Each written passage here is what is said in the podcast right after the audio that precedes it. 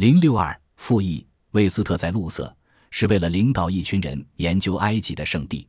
第二天一大早，他和他的学生就去了亚斯文 （Aswan） 和阿布辛贝。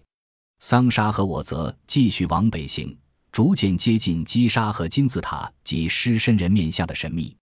下一站，我们要在基沙与考古天文学家波法尔见面，并将发现他的星座研究与地质学证据有惊人的互补作用，证明击杀的古老。